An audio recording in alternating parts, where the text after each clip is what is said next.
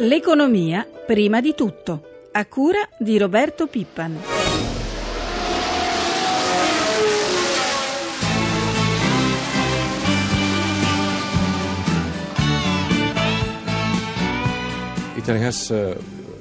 L'Italia è la terza economia per grandezza in Europa. Il suo motore di crescita non può andare a basso regime. Il motore ha bisogno di un'urgente revisione. Non si può perdere tempo al pit stop. Spero che l'Italia guidi con due mani sul volante e rimanga fermamente in pista. La Ferrari, come l'Italia, incarna una grande tradizione di stile e capacità anche tecnica, ma per poter vincere bisogna avere un motore competitivo. Bisogna essere pronti a cambiare, adeguarsi.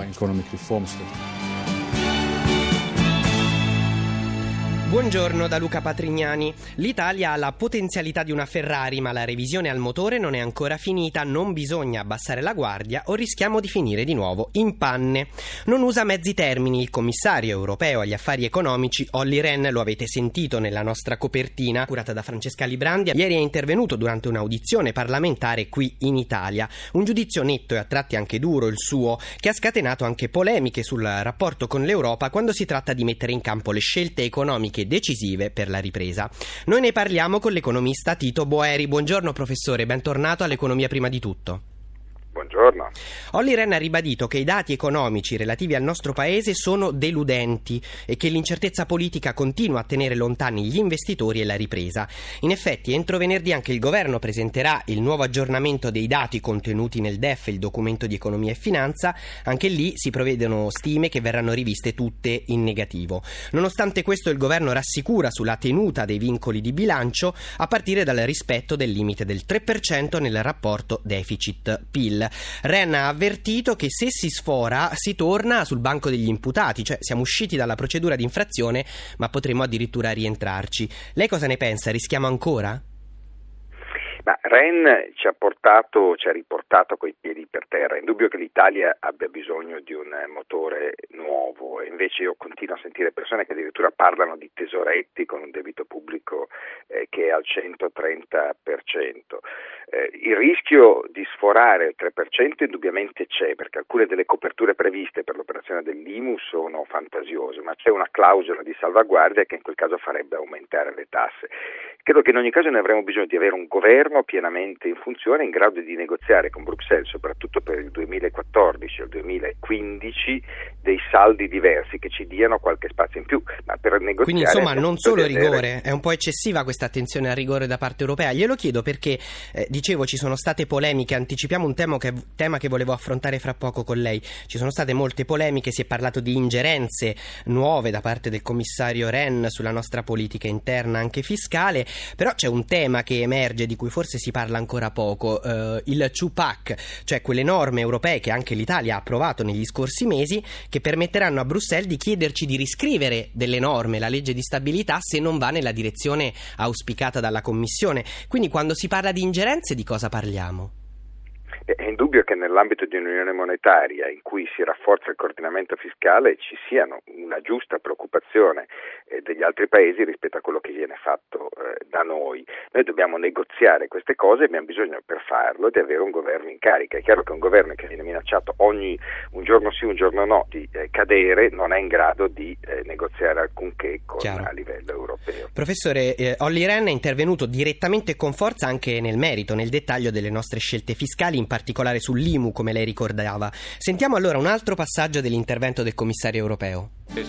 La raccomandazione del Consiglio è di spostare il carico fiscale dai fattori della produzione, come il lavoro, verso un'ampia gamma di beni, come le proprietà e i consumi. Insomma, per l'Europa la cancellazione dell'IMU è un errore. Rehn si è detto preoccupato, ha aggiunto che monitorerà con attenzione anche le coperture finanziarie. Secondo lei sull'IMU che cosa succederà? Ci sarà bisogno di rivedere le coperture, tra l'altro 2 miliardi e 4 vanno ancora trovati, ci saranno polemiche e attriti con l'Europa, che cosa prevede?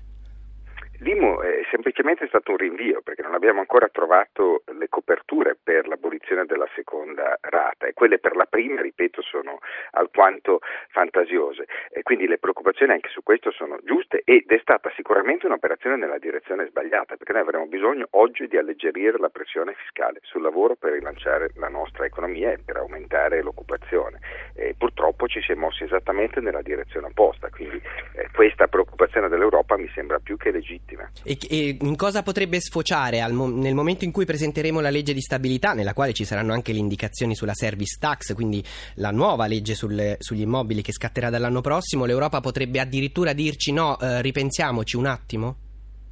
No, non credo che l'Europa si metterà a intervenire su questo singolo provvedimento, però certamente questo è stato un errore, e la richiesta che oggi ci viene di alleggerire la pressione sul lavoro esattamente va nella direzione, a mio giudizio, giusta. C'è poi il capitolo dell'IVA, ormai sembra quasi sicuro, manca solo l'ufficialità, ma insomma è riportato anche da tutti i quotidiani, ormai non ci sono le risorse, il governo pensa di non bloccare questo aumento, dunque dal 1 ottobre l'aliquota più alta aumenterà dal 21 al 22% come già stabilito in precedenza. Dal 2014 poi si potrebbe pensare a una riforma di questa tassazione del consumo, una riforma del paniere dei prodotti. Cosa ne pensa? Come intervenire qui? Che è l'ennesimo rinvio, perché bisognava in qualche modo intervenire per evitare questo aumento dell'IVA, farlo diventare più selettivo, far sì che aumentassero soltanto beni di lusso, e avviare già adesso questa riforma dell'IVA. Io vedo continui rinvii da parte di questo governo, e lasciare le famiglie e le imprese in una situazione di incertezza in cui non si sa cosa aumenterà, che cosa non aumenterà, continuare a parlare di riforme che interverranno in futuro mi sembra un atteggiamento che va esattamente nel senso di rafforzare l'incertezza e quindi indebolire ulteriormente quei piccoli germogli di ripresa. Che si avvertono. Abbiamo tempo per un'ultima domanda, le chiedo una risposta flash. Ha citato il tema del cuneo fiscale, nella legge di stabilità per l'anno prossimo Saccomanni è alla ricerca di 4-5 miliardi di euro per intervenire sulle tasse sul lavoro.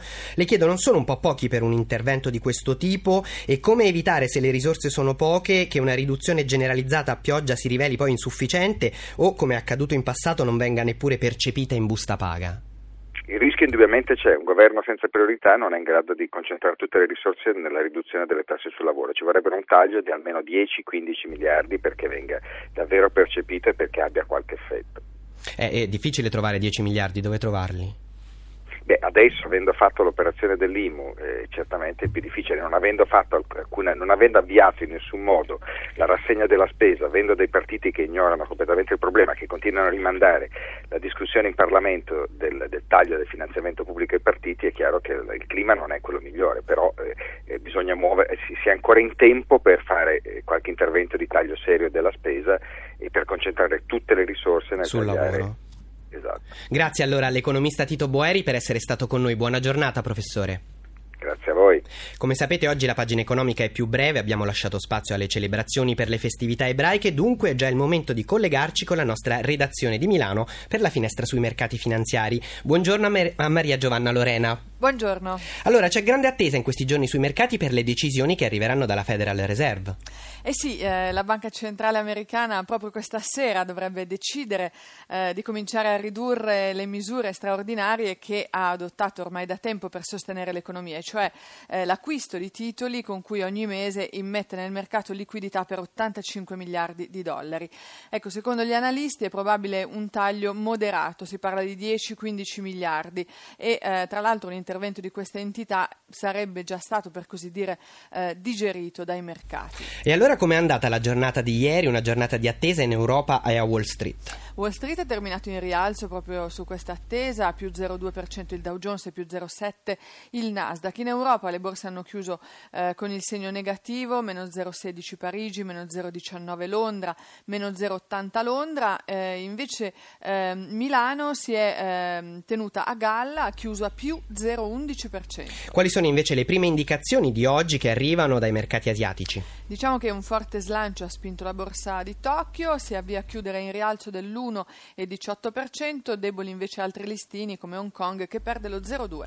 Quali sono invece infine le previsioni sulla riapertura delle borse europee tra poco più di un'ora? Si prospetta un avvio positivo, per Milano viene indicato un più 0,2% e lo spread tra i nostri BTP decennali e Bund tedeschi riparte da quota 243, si è riportato sotto l'analogo dato della Spagna che è a quota 246. Dunque l'Italia, dopo aver subito il sorpasso una decina di giorni fa, si riporta in vantaggio su Madrid. Grazie a Maria Giovanna Lorena dalla nostra redazione di Milano. Vi ricordo che su Titoli e Mercati l'appuntamento è dopo il GR1 delle 10 con Questione di Borsa.